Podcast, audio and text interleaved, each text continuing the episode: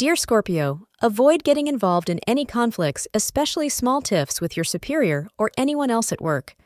At times, it is better to be diplomatic than be correct, so pick your battles wisely. Astrologers affirm that you will not regret doing this as things will surely work out in a way that benefits you. It would also be a good idea to avoid taking your work problems home and instead enjoy some good times with your family. This will surely lift your spirits and that of others. Your lucky time will be somewhere around 5 p.m. or 6:30 p.m. and your lucky color is bright yellow. Your kindness and sensitivity are at an all-time high and your partner responds.